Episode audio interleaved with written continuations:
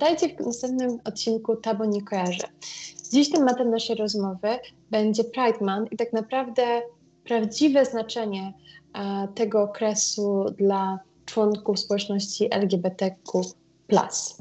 Moimi gośćmi dzisiaj, którzy z nami o tym porozmawiają, są Dominik Kuc, Leon Kulicki i Zuzanna Żelazny. Witajcie. Cześć. Hej. E, zanim zaczniemy rozmawiać o tym, jak obecnie w Polsce wygląda Pride Month, chciałam Was spytać, e, kiedy po raz pierwszy spotkaliście się e, z tym hasłem i jakie były Wasze pierwsze opinie ogólnie odnośnie Pride Monthu? Dominik, może Ty zaczniesz. Mm, no więc ja spotkałem się po raz pierwszy z tym określeniem, wydaje mi się już e, wiele lat temu, w 2015-16 roku, wtedy kiedy e, po raz pierwszy poszedłem na Paradę Równości.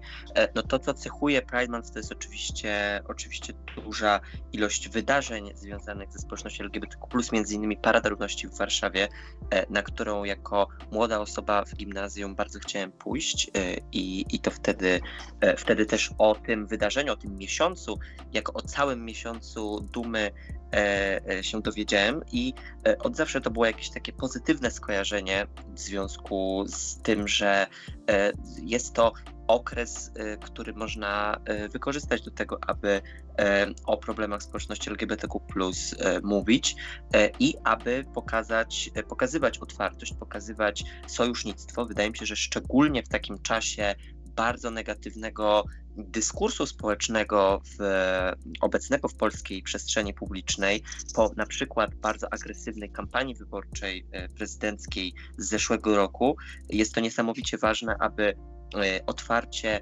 mówić o wspieraniu społeczności LGBTQ. Mi się wydaje, że ja pierwszy raz o Pride Month usłyszałam w liceum, ale to jeszcze nie było takie powszechne, jak jest teraz, że to się rzeczywiście celebruje. Gdzieś tam za granicą oczywiście się o tym mówiło, ja używałam swego czasu bardzo dużo Tumblera i tam się o takich sprawach mówiło.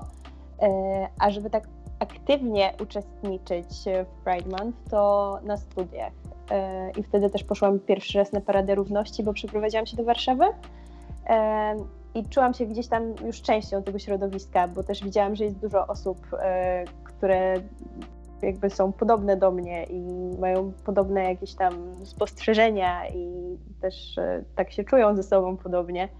E, więc myślę, że tak, to mniej więcej usłyszałam, jak byłam w liceum, a tak aktywnie zaczęłam uczestniczyć na studiach.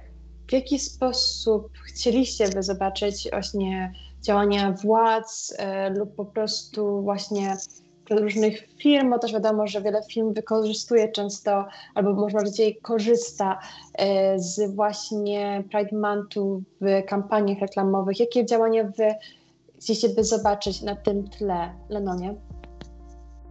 E, tak, więc e, ja bym, jeśli już e, chcemy brać udział jako e, allies w Pride Month, to ja bym chciał zobaczyć coś na, coś, co by mm, tłumaczyło jakieś problemy naszej społeczności albo w ogóle mówiło cokolwiek o naszej społeczności. Nie tylko, że pokazujemy, że wspieramy, ale też staramy się douczyć na przykład osoby w naszej firmie na tematy właśnie osób LGBT, e, na tematy inkluzywnego języka. Jeśli są to na przykład kampanie, e, gdzie pokazujemy, że mamy tęczowe ciuchy, no to na przykład, żeby modelami były właśnie osoby, które są ze społeczności LGBT. Chciałbym zobaczyć więcej właśnie um, miejsca w mediach także i, i w ogóle w telewizji, w radiu e, dla osób LGBT, które mogłyby się wypowiadać w ciągu tego miesiąca na tematy bliskie nam e, i, i jakby po, um, to, co jakby my przechodzimy i pokazywać naszą stronę e, wydarzeń i, i, tego, jak to na nas wpływa, bo oczywiście możemy się nauczyć wiele na temat e, osób LGBT, jednak jeżeli nie jesteśmy na przykład osobą biseksualną, gejem czy osobą transpłciową, nie jesteśmy do końca w stanie zrozumieć, przez co ona przechodzi i powinniśmy jakby dać przestrzeń tej osobie na wypowiedzenie się, a nie pokazywać, że, ty, że my już tak dużo wiemy, więc nie, nie musimy wiedzieć więcej.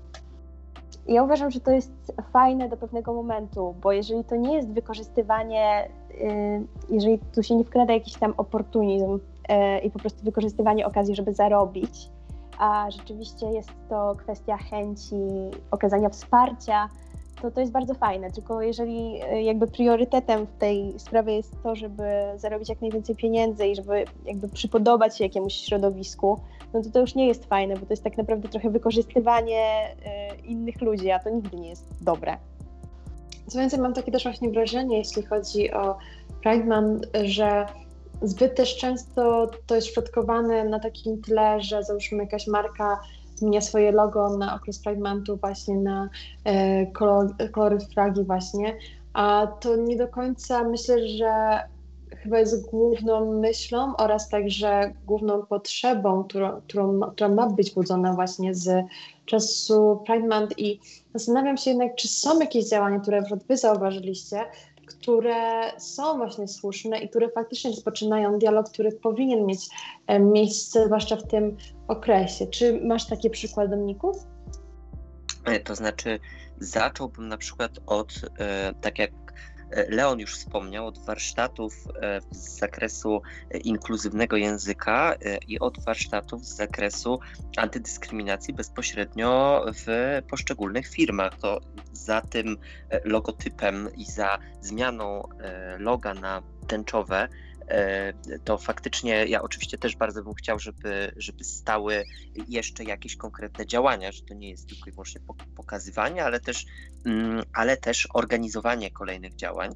E, I no nawet takie najdrobniejsze, właśnie tak jak mówię, warsztaty antydyskryminacyjne bądź warsztaty inkluzywnego języka, szczególnie przydatne w firmach, które wykorzystują komunikację. Jeżeli to są firmy, które działają e, intensywnie na platformie, na, na platformach mediów społecznościowych albo e, są jakoś odbierane w mediach, no to warto, aby tą tę komunikację budować właśnie w sposób inkluzywny i zwracać się do osób LGBTQ, nie tylko jako potencjalnych konsumentów, konsumentki czy klientów, klientki, e, ale też e, no właśnie, y, no właśnie w sposób, w sposób taki mm, inkluzywny y, i z poszanowaniem, z poszanowaniem godności, e, ale to jest też wielokrotnie także udział tych podmiotów w wydarzeniach związanych z Paradą Równości, e, no bo Parada Równości oczywiście jest jedna, natomiast wokół niej e, jest organizowany cały Festiwal Równości, czyli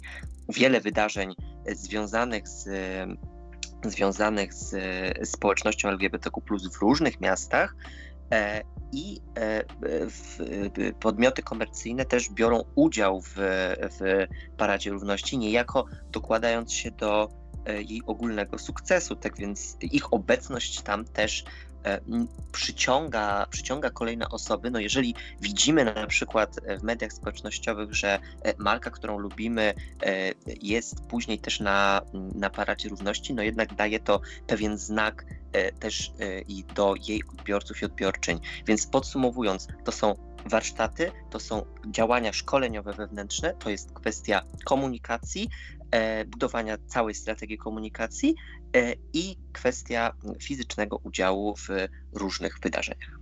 Rozumiem. I właśnie dobrze, że poruszyłeś także temat e, Parady Równości, bo myślę, że też to jest aspekt, którym e, warto porozmawiać, jeśli mówimy o Pride Mondzie, e, bo też wiem, że różnie właśnie jeśli chodzi o Paradę Równości bywa, zwłaszcza też dla osób, które po prostu biorą w nich udział. I zastanawiam się właśnie, jakie wy macie wspomnienia z udziałem w swoich właśnie E, paradach równości, więc na początku spytałam właśnie Lenona, jak, jakie ty masz wspomnienia odnośnie swojego udziału? E, znaczy ja e, pierwszo, pie, pierwsze dwie parady równości właściwie, w których brałem udział, brałem w nich udział tak naprawdę incognito, ponieważ nie chciałem, żeby ktokolwiek wiedział, że w nich biorę udział. Spotkałem się tam z kilkoma znajomymi i mm, to jest niezapomniane przeżycie, kiedy um, czujesz się osamotniony w tym, co czujesz, albo czujesz, że spo, y, o, o, społeczność naokoło ciebie nie do końca rozumie, przez co przechodzisz, po czym nagle w, jakby wchodzisz w miejsce, gdzie ludzie są podobni do ciebie i, i rozumieją, przez co przechodzisz, przechodzą przez to samo. I to jest niezapomniane przeżycie, bo czujesz się częścią społeczności, ale też widzisz osoby, z którymi możesz się utożsamić. I, i to jest, myślę, że naj, na, największa jakby e, wartość parady, że wtedy nie czujemy się osamotnieni, nie czujemy się e, odrzuceni, tylko czujemy się częścią grupy, która jest razem. I e, jakby jak pójdziesz na paradę jako młodsza osoba, to zawsze możesz liczyć na pomoc, zawsze możesz liczyć na kogoś, kto e, z tobą porozmawia. Często są osoby na przykład z Fundacji My Rodzice, którzy oferują e, przytulas od mamy, która cię akceptuje, albo od taty, który cię akceptuje. I to jest, e, to, to, to jest coś, co sprawia, że mm, czujesz takie wewnętrzne ciepło i, i zapominasz o lęku, zapominasz o niepewności, o strachu, o, o tym wszystkim, co jest też związane z byciem częścią społeczności LGBT, i, i, i właściwie tylko celebrujesz te pozytywne momenty. Ja chyba pierwszy raz na Paradzie Równości byłam w 2019 roku. Nie, w 2018 roku też byłam, ale wtedy nie bardzo miałam jeszcze z kim tam się pojawić, więc poszłam tylko tak z ciekawości zobaczyć, jak to wygląda. E, i przyglądałam się bardziej z boku niż aktywnie uczestniczyłam, a w 2019 roku e, poszłam już e, jakby jedna kwestia to było, że akurat wtedy pracowałam w takim miejscu, gdzie mieliśmy swoje stoisko na, na Pride Month, na tym, na Paradzie Równości. Um, więc i tak musiałam tam się pojawić i tak. E, a potem już jak skończyłam pracę, to rzeczywiście trochę się przeszłam z przyjaciółką najlepszą i to było takie fajne, że jakby mogłam tam jakby ze swoimi znajomymi przyjść. I najfajniejsze było, było to w sumie, że moja mama też przyszła, bo chciała zobaczyć um, to nasze stoisko z pracy, bo byliśmy z taką um, artystką, która się zajmuje um, nail artem, Patrycja Jewsienia. E, I ona tam malowała ludziom paznokcie na tęcze. E, I moja mama przyszła, bo chciała po prostu zobaczyć, jak sobie radzimy. E, I jakby skończyło się tak, że ona połowę parady to w sumie przeszła i tam chodziła po tych stoiskach, zbierała różne naklejki, te przypinki. Jakby, nie wiem, ona była w ogóle zachwycona, jaka tam jest atmosfera i jakby dla mnie to było takie mega wzruszające, że moja mama była w stanie na tyle okazać wsparcia, między innymi mnie, ale też jakby milionom innych osób, więc e, uważam, że to, to jest jakby jedno z w ogóle z fajniejszych wspomnień, jakie mam. A to jest świetna historia, pamiętam, że ja też kiedyś wybrałam się na Pride Month i też zabrałam z sobą e, moją koleżankę, która wtedy jeszcze totalnie nie była świadoma, czym jest Pride Month. I naprawdę mhm. dla niej jakby to ogóle zmieniło całe postrzeganie, jak gdyby nie tylko jakby Pride Monthu, ale także ogólnie społeczności LGBT+, co jest niesamowite jak dla mnie. No to prawda, jakby moja mama jest raczej ona miała takie, jeszcze parę lat temu miała takie raczej prawicowe wręcz poglądy, e, a ja się cieszę, że ona przez to wszystko tak się na to otworzyła i też, że po prostu chciała zobaczyć, jak to wygląda z drugiej strony. I, i ona jest mega wspierającą osobą, jeżeli o to chodzi, więc ja też jestem bardzo dumna z tego i się cieszę, że mam taką mamę. Dokładnie. I myślę, że ten aspekt przede wszystkim tego tej społeczności jest, myślę, bardzo kluczowy i też myślę bardzo ważny dla zdrowia psychicznego i dobrego samopoczucia wielu osób, które też tam są po raz pierwszy tak naprawdę, żeby mogły poczuć, że jednak ta społeczność jest też wokół, wokół nich i też jest dla nich.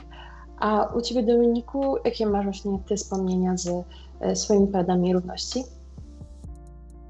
Ja też podkreśliłbym e, e, to poczucie bycia większej społeczności, ale też poczucie wysyłania jasnego sygnału społecznego. To znaczy, moje uczestnictwo w Paradach Równości e, zaczęło się w 2016 roku, czyli zbiegło się z bardzo trudnym okresem, bardzo negatywnej atmosfery, która panowała w E, mediach publicznych, czy w ogóle w publicznym dyskursie ze strony prawicowych polityków i polityczek w stosunku do społeczności LGBTQ.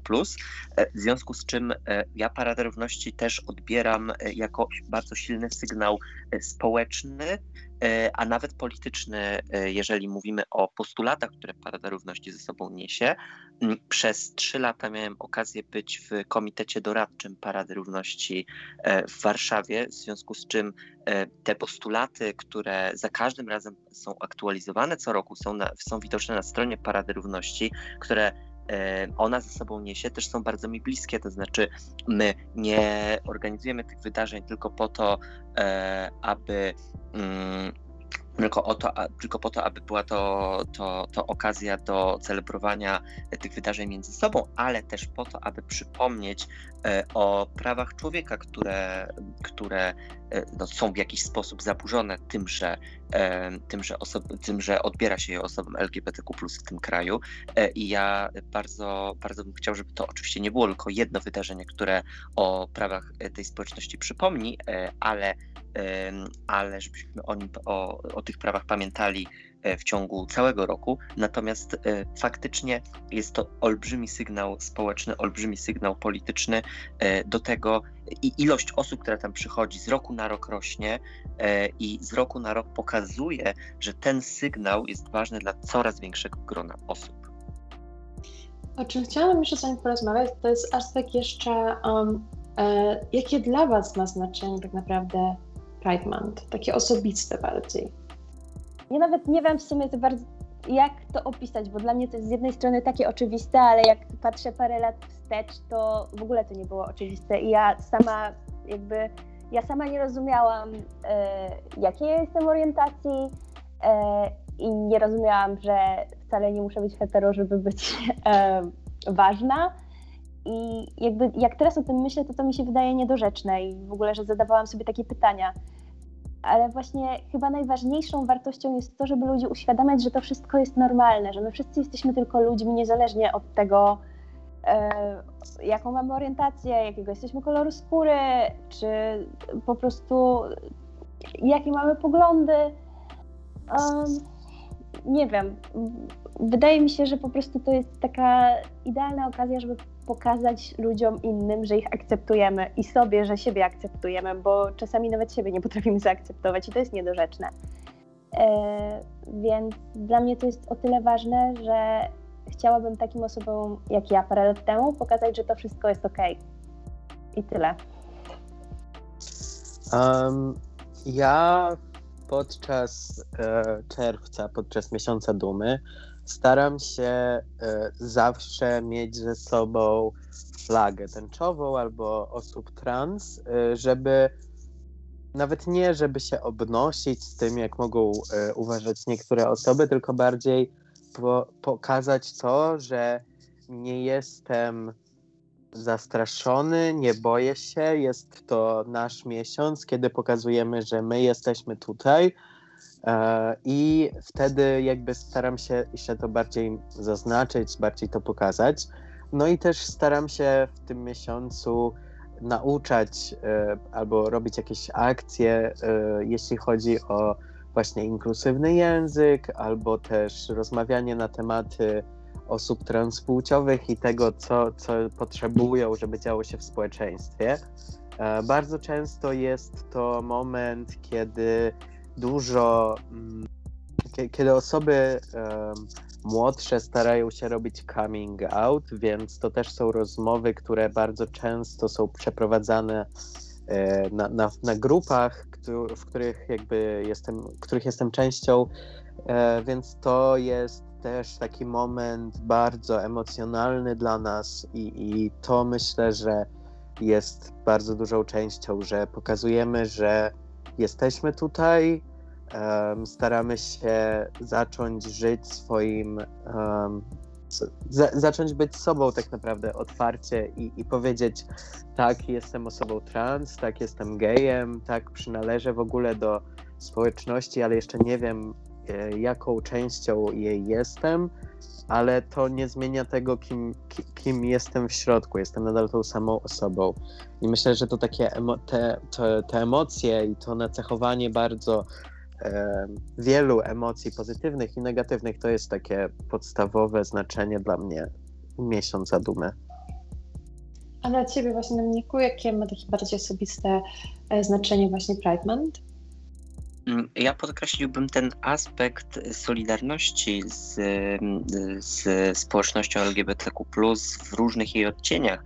E, wydaje mi się to bardzo ważne, aby e, pamiętać, że oczywiście że, że jest to bardzo różnorodna społeczność. To znaczy, e, my żyjemy i jesteśmy w tym momencie w Warszawie, która jest miastem, które jest miastem niesamowicie otwartym, niesamowicie zaangażowanym, niesamowicie przyjaznym e, dla społeczności LGBTQ, e, ale pamiętajmy, że w Polsce dzieją się tak naprawdę dramaty.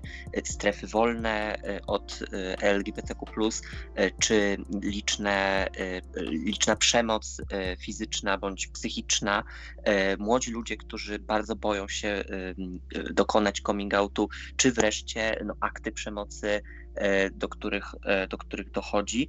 Mm, to jest y, taki miesiąc, w którym, w którym jakoś szczególnie wydaje mi się, że należy pokazać tą solidarność w stosunku do osób LGBTQ, które żyją w mniejszych miastach bądź na wsiach i które nie mają dostępu do, do tylu organizacji wspierających albo tylu wydarzeń, które się odbywa. Wydaje mi się, że to powinien być też okres no właśnie szukania możliwości dotarcia do tych odbiorców i odbiorczyń, e, ponieważ e, faktycznie w dużych miastach e, te wydarzenia mają miejsce, w dużych miastach tych osób jest dużo i, i przychodzą na, na między innymi Parad Równości, ale też cały festiwal, ale 50 kilometrów poza Warszawą naprawdę, naprawdę nadal potrzebna jest praca u podstaw i wydaje mi się, że w tym roku i szczególnie w każdym kolejnym, kiedy no niestety jedna trzecia e, naszego kraju jest e, ogłoszona tak zwaną strefą e, anty, antywolną od LGBTQ+, to to jest właśnie czas szukania solidarności z osobami, którym tam żyje się dużo, dużo gorzej. Dokładnie. Dziękuję Wam bardzo, że pomogliście mi, e, moim słuchaczom, przybliżyć e, prawdziwe znaczenie e, Prime Mondu. Jak zawsze moja audycja Ta Wynika, że będzie dosłuchana na Spotify'u już tą niedzielę, a moimi gośćmi dzisiaj był Dominik Kuc, Leon Kulicki i Zuzanna Żelazny. Dziękuję Wam ślicznie.